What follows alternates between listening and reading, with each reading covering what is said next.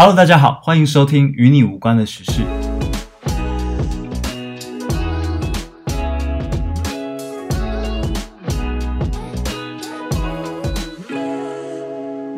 上一集的时候和大家聊到 COVID-19 疫情对我们带来的影响，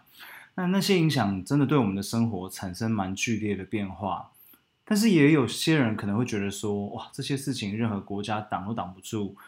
那其他时事嘞，如果离我们真的很遥远的话，一样和我们有关系吗？今天我们就要来跟大家聊一下跟我们距离很遥远的国际大事，与你无关的阿富汗岌岌可危的女权倒退二十年。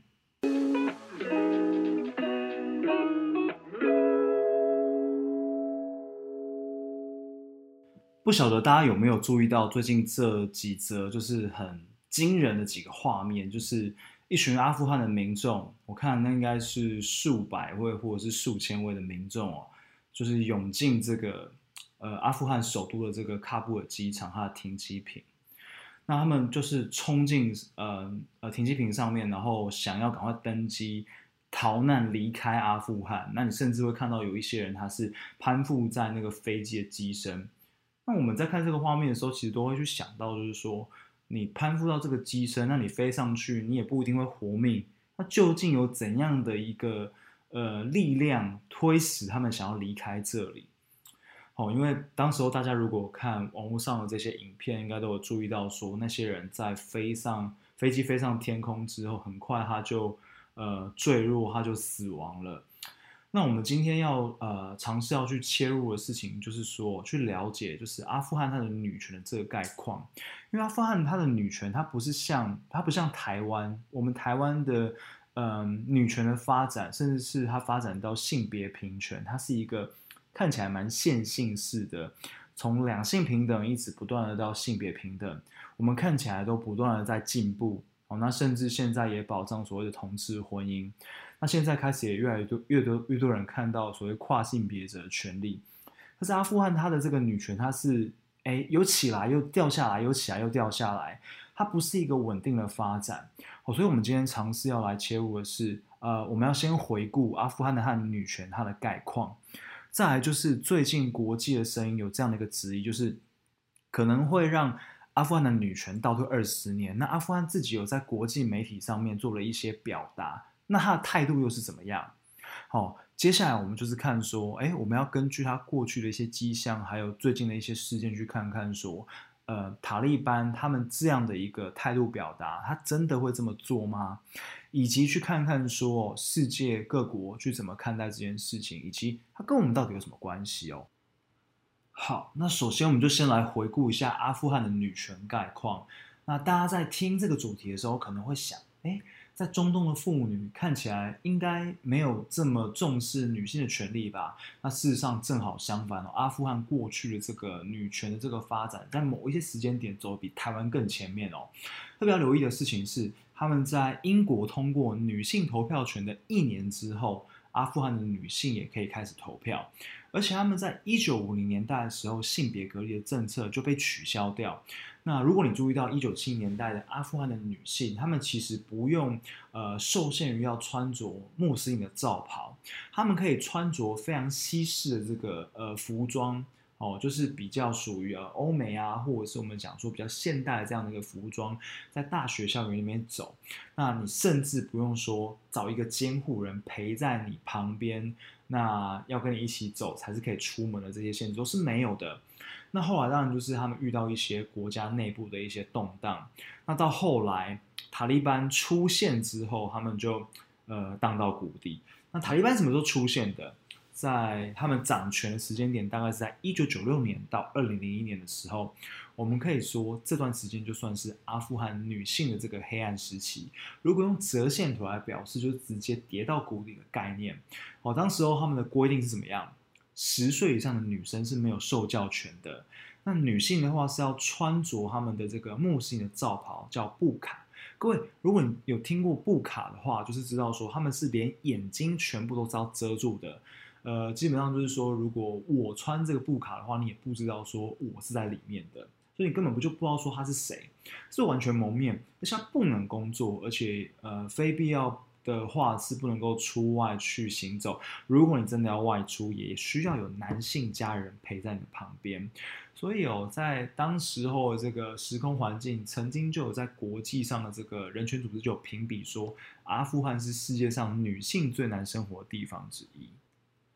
讲到这边，你不免呃可以去想象说，为什么今天塔利班去夺取阿富汗政权，全世界会对于他的女权这么的担心？正因为他过去就真的创造过一个女权的黑暗期哦。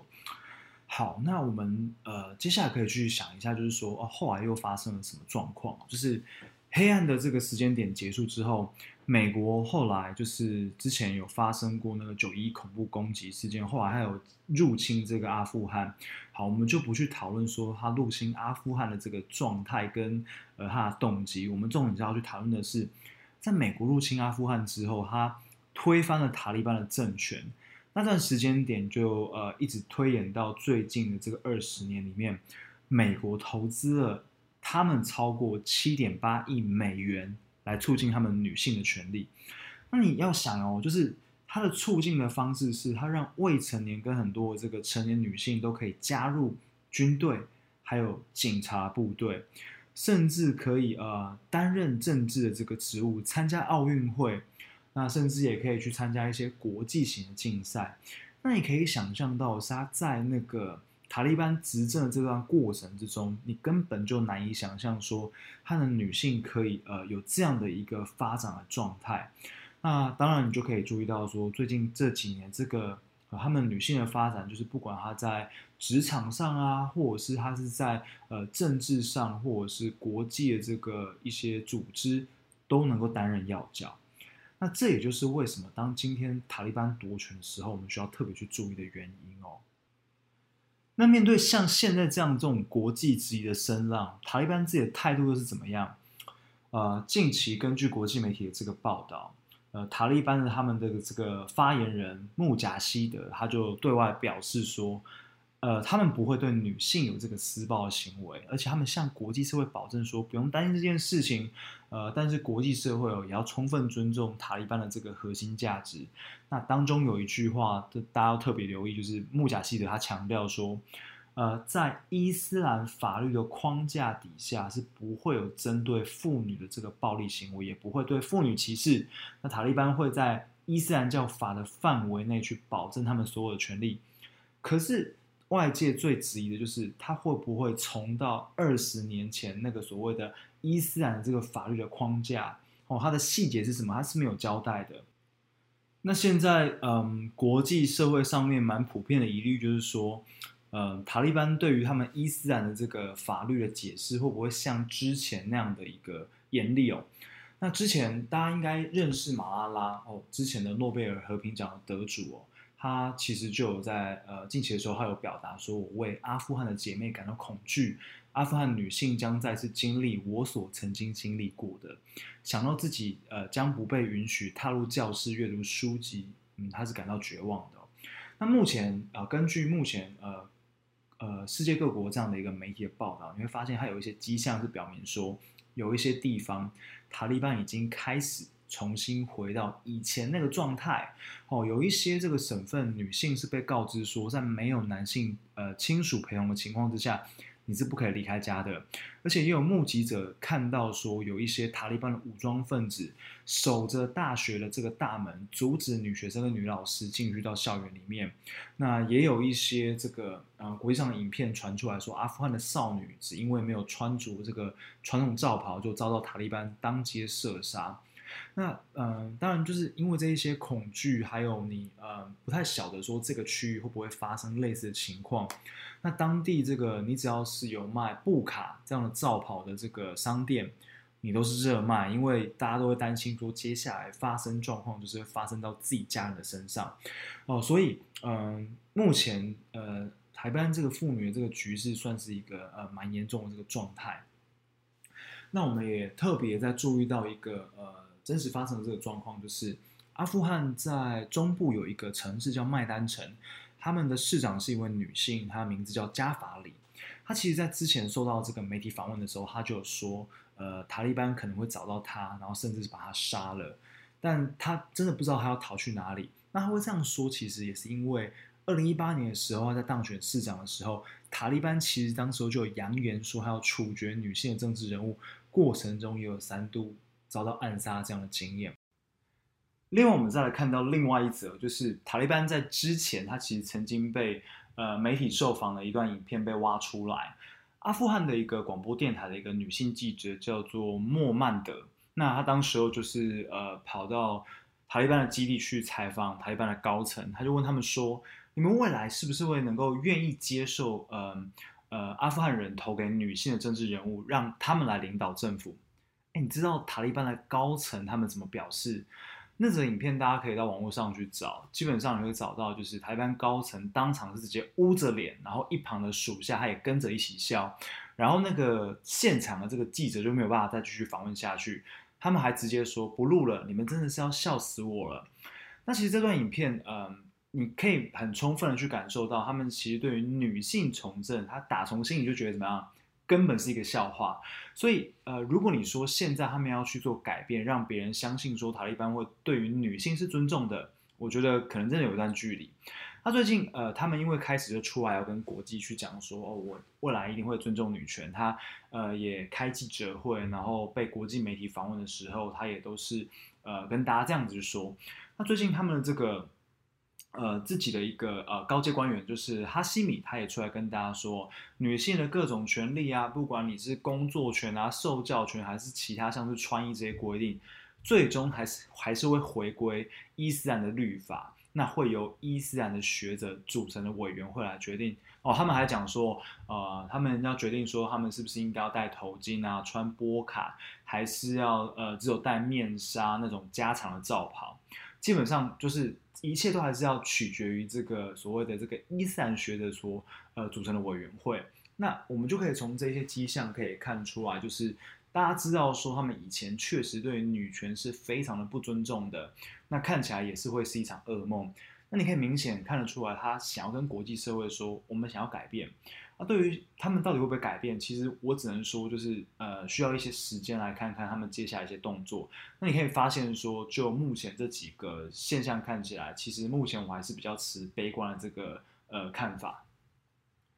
好，那在发生这样的一个状况之后，呃，除了全世界普遍的去关注这件事之外，那我们也可以去看一下世界各国是怎么看待呃阿富汗接下来的女权的这个发展。那各位应该可以想象说，对于像这种人权的议题，应该会有几个国家会先去跑出来。各位，欧盟跟美国还有呃，一共十八个国家，他们就在十八日的时候就发表一个联合声明，希望说能够去声援阿富汗的妇女。哦，声明中有提到，我们对于阿富汗妇女好和女孩。他们受教育、还有工作的权利以及行动的自由，深感忧虑。我们呼吁阿富汗的这个掌权者与各个当局能够保证对妇女与女孩提供保护。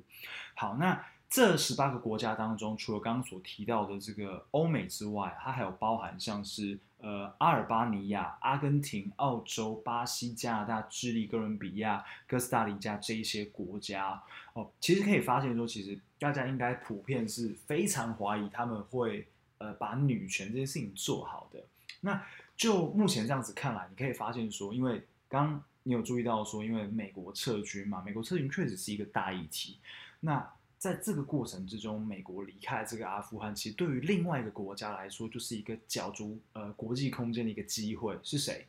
中国。哦，中国在这个过程中算是表明一个算是蛮友善的态度。哦，他们基本上虽然没有跟世界上宣告说，哦，我已经正式的承认你是一个政治实体。但是呢，他们当时候啊，在十六号的时候就发表声明说，他们是尊重阿富汗人民的意愿和选择，而且呢，会一起跟阿富汗来发展睦邻友好的合作关系。那在他们所呃传达的讯息当中，你可以发现说，他们呃中国方其实对于跟塔利班建立一个比较友好紧密的关系，他是没有太多顾虑跟担心的啦。那基本上。当然，就是说，你可以去想象，如果今天美国在这边，呃，移除了这个，就是美国身为一个过去这么重要的外部势力，如果真正能够有效移除的话，它要能够去拓展它在这个地区的这个影响力，我觉得对中国来说就是一个利多嘛。好，我相信刚才听众朋友这样一路听下来，应该也能够初步的掌握塔利班政权在过去对于阿富汗妇女所带来的影响。那最近他们夺权，嗯，国际媒体问了他们，他们也跟大家讲说，哦，我们会尊重女权哦。可是又从种种的事迹看来，好像却也不是如此。对于国际上的这个舆论，还有阿富汗。呃，当地的妇女来说，其实她都是一个非常悲观的一个角度去看待这件事情。那在台湾的我们，可能有一些人会想说，阿富汗离我们这么远，跟我有关系吗？那我们等下就来聊一下，就是到底阿富汗的这个女性权利落入到这样的一个状态的时候，为什么跟我们有关？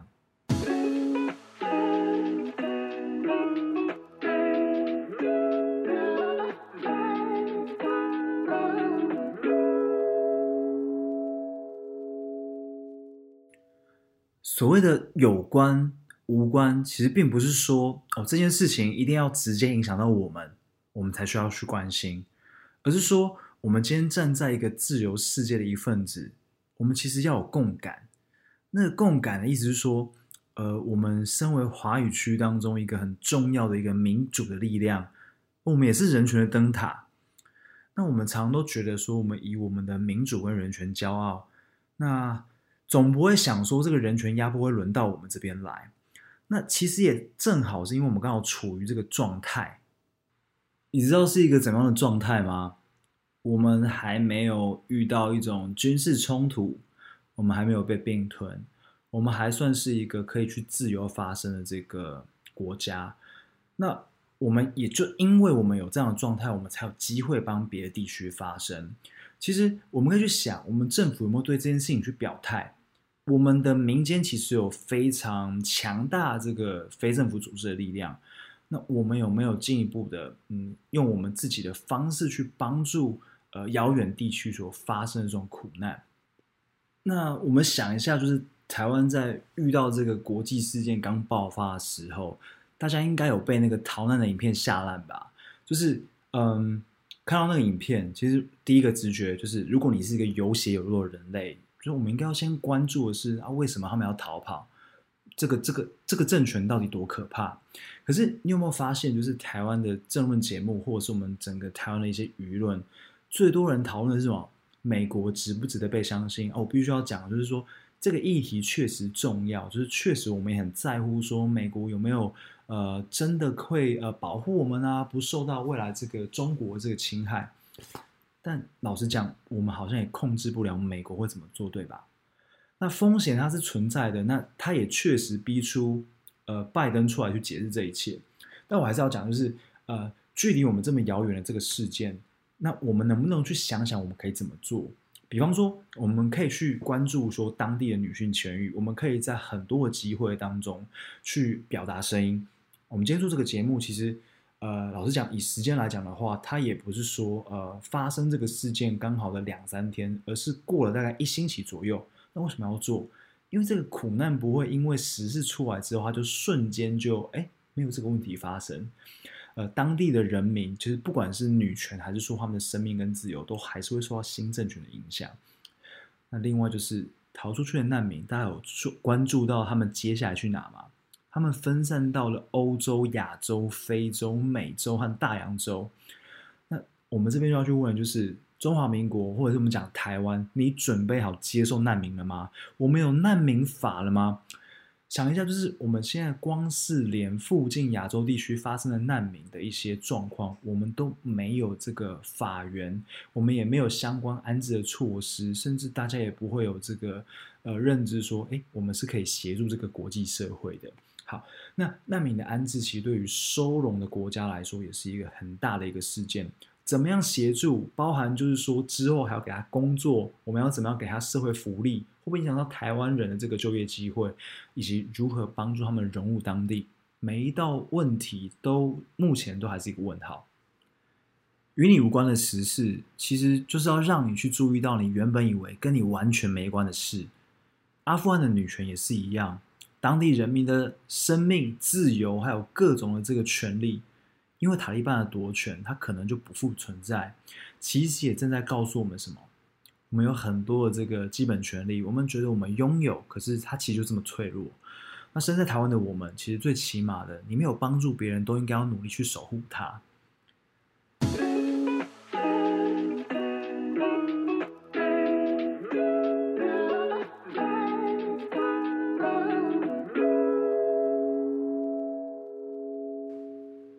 这是我们第二集的节目内容。如果你喜欢我们节目的朋友，可以追踪我的 IG。如果你有任何的想法想跟我分享的话，比如说你想希望我可以做什么主题，你也可以私讯到我的 IG，我会将 IG 一并附在这一集的资讯之中。当然，也要邀请你在 Apple Podcast 帮我留下五颗星，还有你的留言。那我们就下次见喽。